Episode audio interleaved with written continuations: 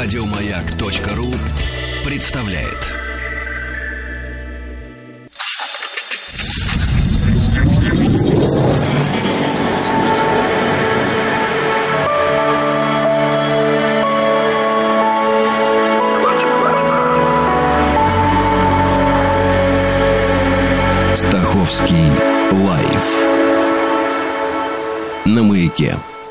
Я Евгений Стаховский в «Объекте-22». Сегодня 98-я серия проекта, посвященного необычным, неординарным из ряда вон смертям. А, впрочем, 28-ю серию подряд мы уже присутствуем а, во втором сезоне, где обращаемся, ну, не столько к людям, а, чья смерть была из ряда вон выходящей, сколько к тем людям, которые умудрились родиться и умереть. В один день мы добрались уже до начала 20 века, ну, по крайней мере, по дате рождения, то есть, в общем, пребываем в эпохе не такой уж далекой от нас, поэтому многие имена могут показать казаться более э, знакомыми и более близкими. Сегодня несколько персонажей. Начнем, пожалуй, с э, того, о чем я не успел сказать в прошлый раз, хотя планировал, но пойдем по списку Ясудзиро Отзу. Японский кинорежиссер, многими, не сомневаюсь, любимый, в общем, довольно значительная фигура. Он родился 12 декабря 1903 года, родился в Токио. Его отец был продавцом удобрений. В 10 лет Отзу вместе с братьями и сестрами был отправлен в родной город отца Мацусака, где Отзу оставался до 1923 года, до 20-летнего возраста. В марте 1000 1916 он э, поступил в среднюю школу и начал в этом возрасте заниматься дзюдо. Часто пропускал занятия в школе, чтобы посмотреть фильмы, такие как «Квовадис» или «Последний день Помпеи». В 17-м он увидел фильм Томаса Инса «Цивилизация». И это была такая поворотная точка, поворотный момент. Он решил, что сам хочет заниматься кино, хочет э, снимать фильмы. И после школы Ясудзира Отзу попытался сдать экзамен на поступление на экономический факультет университета Кобе, но потерпел неудачу, впрочем, так же, как и с экзаменом в педагогический колледж. Тем не менее, он начал работать помощником учителя в школе, и чтобы иметь возможность э, как-то прикасаться к кинематографу. Он э, каждые выходные проделывал весьма долгий путь из э, школы, которая находилась в горах до, собственно, центра, где была возможность посетить кинотеатр. В конце концов, Ясудзиро Отзу возвращается в Токио, устраивается на работу в кинокомпанию в качестве ассистента оператора. Потом он поработал помощником режиссера. В 27 году оказался вовлечен в скандал, связанный с тем, что он ударил другого сотрудника за то, что тот без очереди ворвался в столовую, и это как-то неприлично. Японцы, как вы знаете, такие люди, в общем, ну, прям такие все. А тут черт знает что. И его вызвали на ковер к э, директору студии. И когда отзыв вызвали в кабинет директора студии, он воспользовался этой возможностью для того, чтобы представить написанный им сценарий для фильма. В сентябре 1927 года он был назначен на должность режиссера в отделе исторического кино и тогда снял свой первый фильм. Называется «Меч покаяния». К сожалению, как это часто бывает, э, эта картина утеряна. Но в следующем году глава студии решил, что компания должна сосредоточиться на создании короткометражных комедийных фильмов без звездных актеров. И Отзу снял довольно много таких фильмов. Постепенно его мастерство и слава росли. И хотя он упорно снимал немое кино, и только в 1936 году обратился к звуку в картине «Единственный сын». Фильм снимался с апреля по сентябрь 1936 года и был выпущен на экран кинотеатров 15 сентября. И в 1936 году, это сколько у нас, 32, 30 ну, если в сентябре, то тогда еще 32-летний Отзу э, был уже известным режиссером. В феврале он переехал со своей овдовевшей матерью и братом из старого дома в рабочем районе Фукагава в находившийся неподалеку жилой массив Таканавы. К тому времени он э, уже поставил 35 немых фильмов для кинокомпании «Сетику» и имел поддержку Сиро Кидо, одного из двух главных управляющих, принадлежавшей Сетику студии «Камата». Фильмы Отзу не были в числе самых кассовых хитов э, компании «Сетику». Так что его упорное нежелание перейти на постановку звуковых лент начало вызывать раздражение руководства, но позиции режиссера укрепляло то, что его работы в предыдущие годы регулярно возглавляли списки лучших фильмов, согласно опросам, которые проводились среди кинокритиков журналом «Кинемадзюмпо». 15 января все того же 1936 года кинокомпания «Сетику» закрыла студию «Камата», переехала в новую студию «Офуна». Контракт между «Сетику» и звукозаписывающей компанией Sound System Добаси был составлен э, еще в конце предыдущего, 1935 года. Но, несмотря на то, что сотрудничество с этой звукозаписывающей фирмой шло без проблем, Отзу все же начал использовать в постановке своей первой звуковой картины системы Мохара, разработанную одним из его операторов Хидео Махарой. Узнав об этом, Добаси стала угрожать расторжением контракта с Сетику, но конфликт был улажен при посредничестве руководителя студии Сиру Кида, и вследствие вот всех этих причин фильм снимался в павильонах старой студии Камата, а в неновообразованной Афуне, а за год до этого, ну, то есть 35-м, да, все еще. Отзу начал постановку немого фильма «Токио. Хорошее место». Съемки этого фильма были прерваны, и на основе сценария этого незавершенного проекта и была снята звуковая лента «Единственный сын». Ну, вот такими огородами как-то я пришел к этой картине. Название было изменено, чтобы отличить новый фильм от э, лент, которые вышли в то же время. Они назывались «Токийская ночлежка», и был фильм э, «Колледж. Хорошее место», а тут «Токио. Хорошее место», ну, в общем, как-то легко перепутать.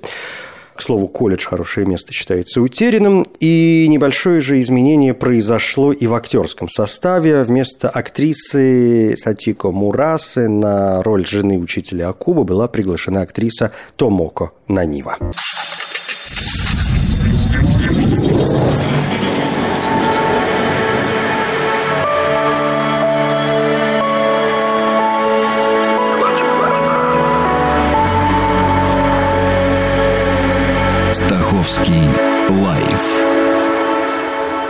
На маяке. 9 сентября 1937 года Отзу был призван в императорскую японскую армию. Он провел два года в Китае во время Второй китайско-японской войны, прибыл в Шанхай 27 сентября 1937 года в составе пехотного полка, который занимался химическим оружием. В 1939 году Отзу был отправлен в Ханькоу, а в июне ему было приказано вернуться в Японию, поскольку его призыв заканчивался. И вот в 1939 году Отзу э, создал первый набросок сценария одного из самых известных своих фильмов под названием «Вкус риса с зеленым чаем». Но э, он был вынужден этот сценарий несколько отложить, потому что цензоры хотели изменить в этой работе слишком много, Отзу не соглашался, и в итоге эта картина выйдет только в 1952 году, а первый фильм, который Отзу сделал по возвращении, был э, и, в общем, критически, и коммерчески успешным. Это была картина «Братья и сестры семьи Тода», вышедшая в 1941 году и получившая премию журнала «Кинемадзюмпо» за лучший фильм. В 1942 выходит картина «Был отец», а в 1943 Отзу был снова призван в армию с целью создания пропагандистского фильма в Бирме. Однако вместо этого его отправили отправили в Сингапур. И вот там он целый год э, читал, играл в теннис, смотрел американские фильмы, предоставленные информационным корпусом армии. Особенно его в то время впечатлил гражданин Кейн Орсона Уэллса. Отзу занимал комнату на пятом этаже с видом на море, принимал гостей, рисовал картины. и в конце Второй мировой войны, в августе 1945 года, Отзу уничтожил и сценарий, и все кадры снимавшегося пропагандистского фильма. Он был задержан как гражданское лицо и некоторое время работал на каучуковой плантации. В Японию смог вернуться только в феврале 1946 года, и первым его послевоенным фильмом стала картина «Рассказ домовладельца».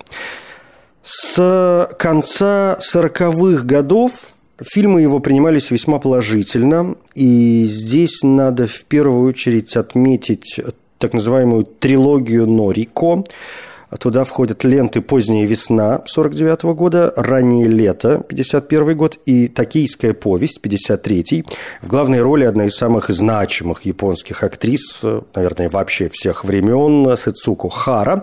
Последним фильмом Отзу стал «Осенний день», тоже с Сацуко Харой в главной роли. С 1955 года и до своей смерти в 1963 году Отзу занимал пост президента гильдии режиссеров Японии. Он, конечно, конечно, имя в общем, во всем, во всяком случае, кинематографическом мире довольно известное. Он известен и своим техническим стилем, и кинематографическим новаторством. Он э, изобрел так называемую съемку татами, при которой камера находится на небольшой высоте, приблизительно на уровне глаз человека, стоящего на коленях на татами, отсюда и название, а на самом деле камера Отзу часто бывала еще ниже, что требовало вообще использования специальных штативов, и он использовал этот прием даже когда не было сцен э, сидя, например, когда его герои ходили по коридорам.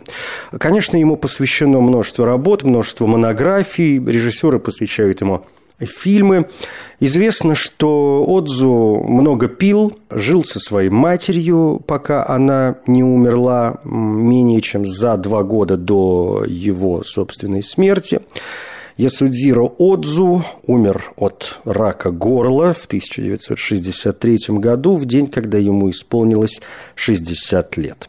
Могила, которой он делит со своей матерью в Энгакудзи в Камакуре, вообще не носит никакого имени – там есть только символ «му», что обозначает «ничто».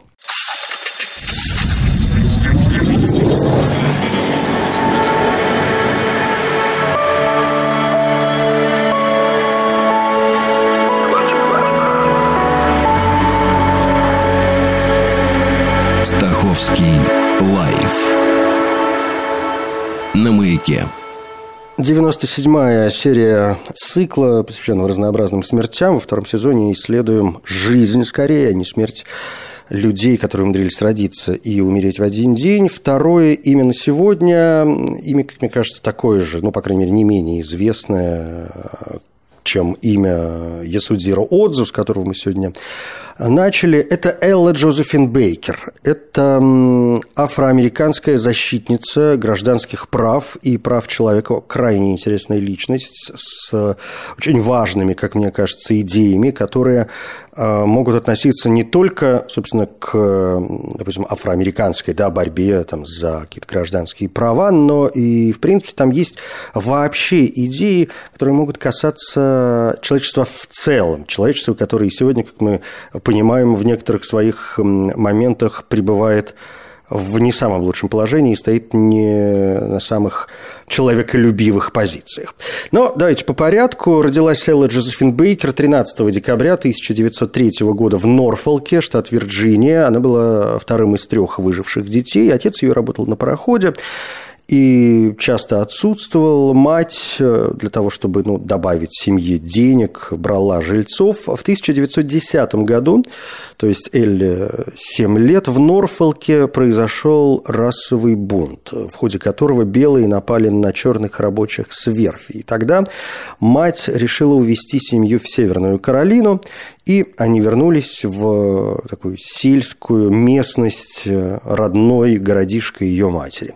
Уже в детстве Бейкер часто слушала рассказы бабушки Бет о рабстве и уходе с юга. Например, ей запомнилась история о том, как ее бабушка была высечена за отказ выйти замуж за другого раба, которого выбрала ее владелица.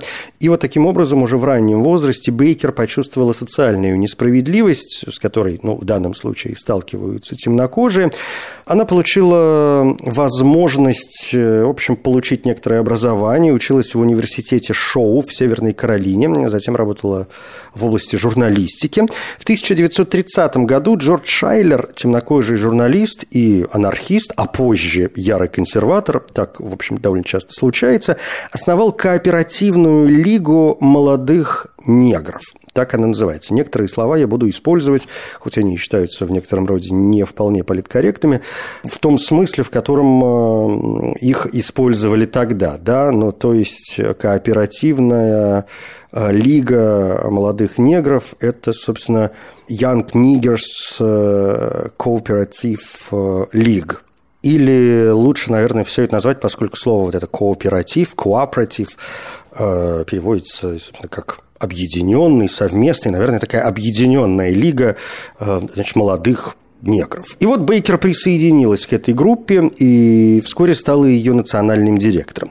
В своей работе она занималась вопросами образования, вела курсы по просвещению, истории труда, истории Африки. Она погрузилась в культурную и политическую среду Гарлема 30-х годов, выступала против вторжения Италии в Эфиопию, поддерживала кампанию по освобождению подсудимых э, из Котсбора в Алабаме, а также основала клуб истории негров в Гарлемской библиотеки. Ну, в общем, дел очень много. В 1938 Бейкер начала сотрудничать с Национальной ассоциацией по улучшению положения цветных людей. Но здесь опять цветные люди, color people там в оригинале.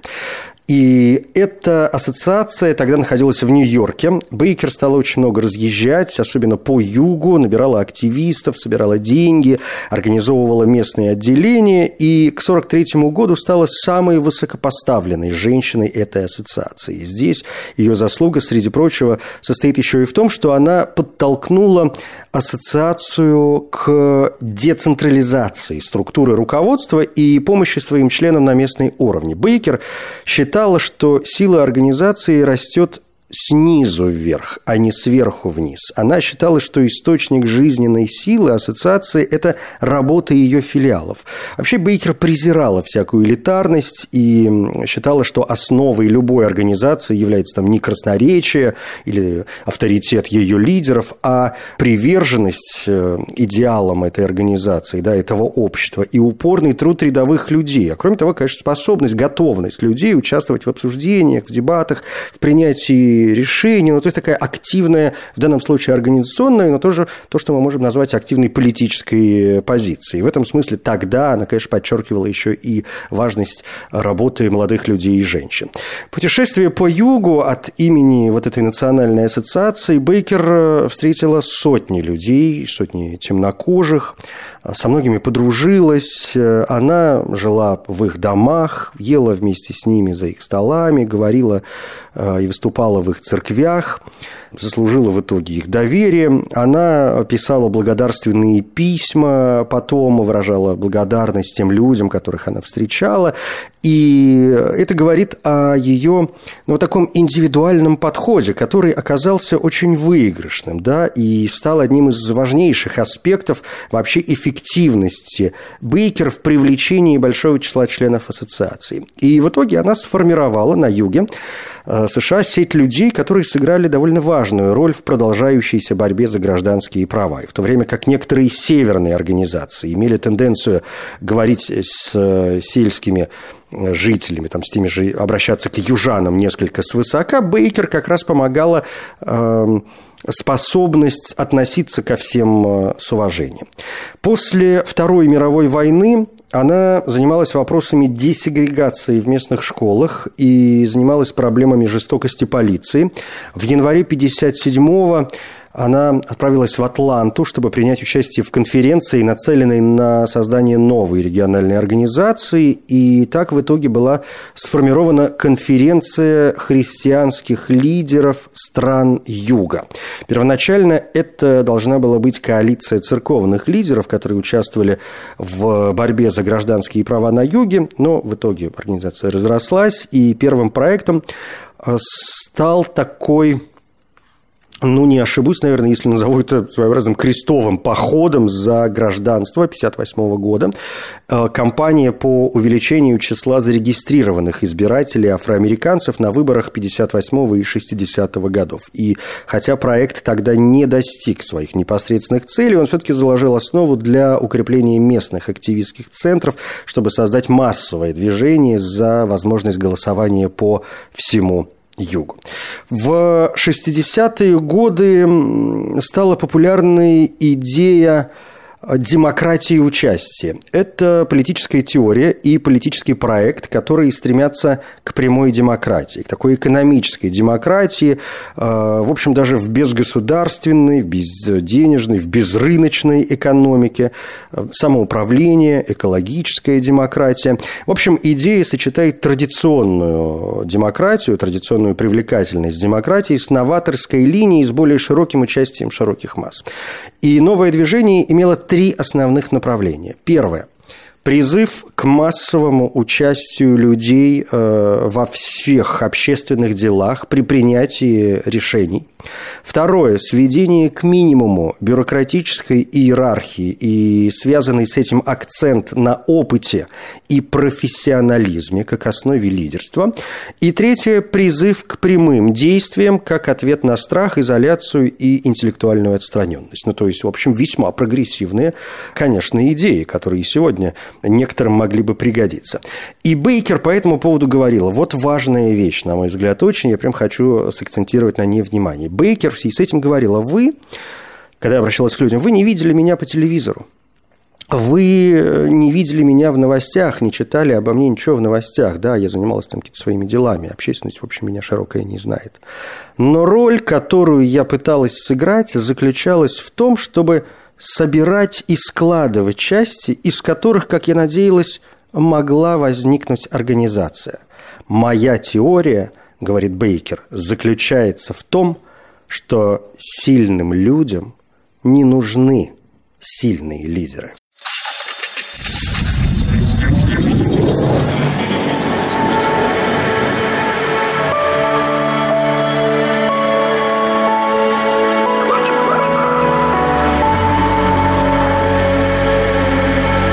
Стаховский лайф на маяке.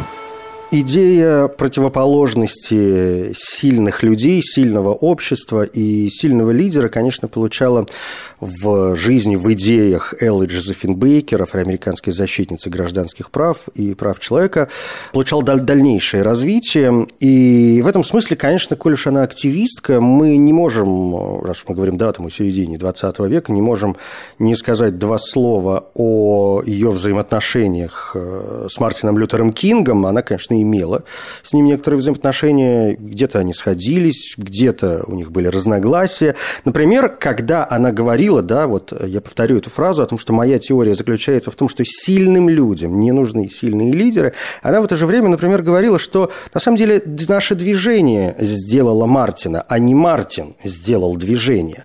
И когда она выступила с речью, призывающей активистов э, вообще взять движение и взять организацию под свой контроль, а не полагаться на какого-то там лидера с тяжелыми глиняными ногами, то э, многими это было истолковано и вообще как осуждение Мартина Лютера Кинга, но, по сути, это укладывалось в ее философию, которая вот сводилась в том числе к критике идеи единого харизматичного лидера движений за перемены. Ну, то есть, как бы, зачем?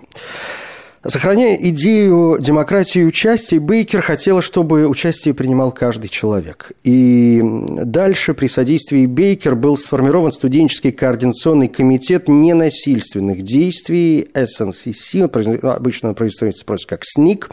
А, раскол 1964 года привел СНИК к позиции так называемой черной власти, тоже очень интересная штука. Бейкер а, вообще была меньше связана с студенческим комитетом ненасильственных насильственных действий в этот период, но ее уход был связан уже скорее с ухудшением ее здоровья, да, а не какими-то там идеологическими разногласиями. По словам ее биографа Барбары Ренсби, Бейкер считала, что власть черных была э, скорее освобождением от устаревших и застывших требований наиболее популярных групп борцов за гражданские права того времени. Кроме того, она приняла поворот и к вооруженной самообороне, который СНИК сделала в ходе своего развития. А другой ее биограф Джоан Грант писала, что Бейкер, которая всегда говорила, что она никогда не сможет подставить другую щеку, закрывала глаза на распространенность оружия. Хотя сама она всегда полагалась только на свои кулаки, она не сомневалась в эффективности тренировок по стрельбе. С 1962 по 1967 год Бейкер работала в штате образовательного фонда Южной конференции. Цель его заключалась в том, чтобы помочь и черным, и белым людям работать вместе во имя социальной справедливости. Фонд собирал средства для темнокожих активистов и лоббировал реализацию предложений президента Джона Кеннеди по гражданским правам, пытался рассказать белым южанам о зле расизма. Федеральный закон о гражданских правах, напомню, был принят Конгрессом и подписан подписан президентом уже Линдоном Джонсоном в 1964 и 1965 годах, но для реализации, конечно, потребовались еще годы. В 1967 году Бейкер вернулась в Нью-Йорк, где продолжила свою деятельность. В 1972 она вновь отправилась в довольно большую поездку по стране. В этот раз э, в поддержку кампании в защиту активистки и писательницы Анджелы Дэвис, небезызвестной, которая была арестована в Калифорнии как коммунистка. И, кроме того, Бейкер поддерживала движение за независимость Пуэрто-Рико, выступала против апартеида в Южной Африке. Она объединилась с рядом женских групп, включая Альянс женщин Третьего мира и Международную женскую лигу за мир и свободу. Бейкер не опускала рук до самой своей смерти в 1986 году. Она умерла в день, когда ей исполнилось 83 года. Ну, здесь, видимо, на сегодня точка. Не успеваю уже ничего сказать больше. Ну, в следующий раз продолжим. Это «Объект-22». Евгений Стаховский. Спасибо. Еще больше подкастов на радиомаяк.ру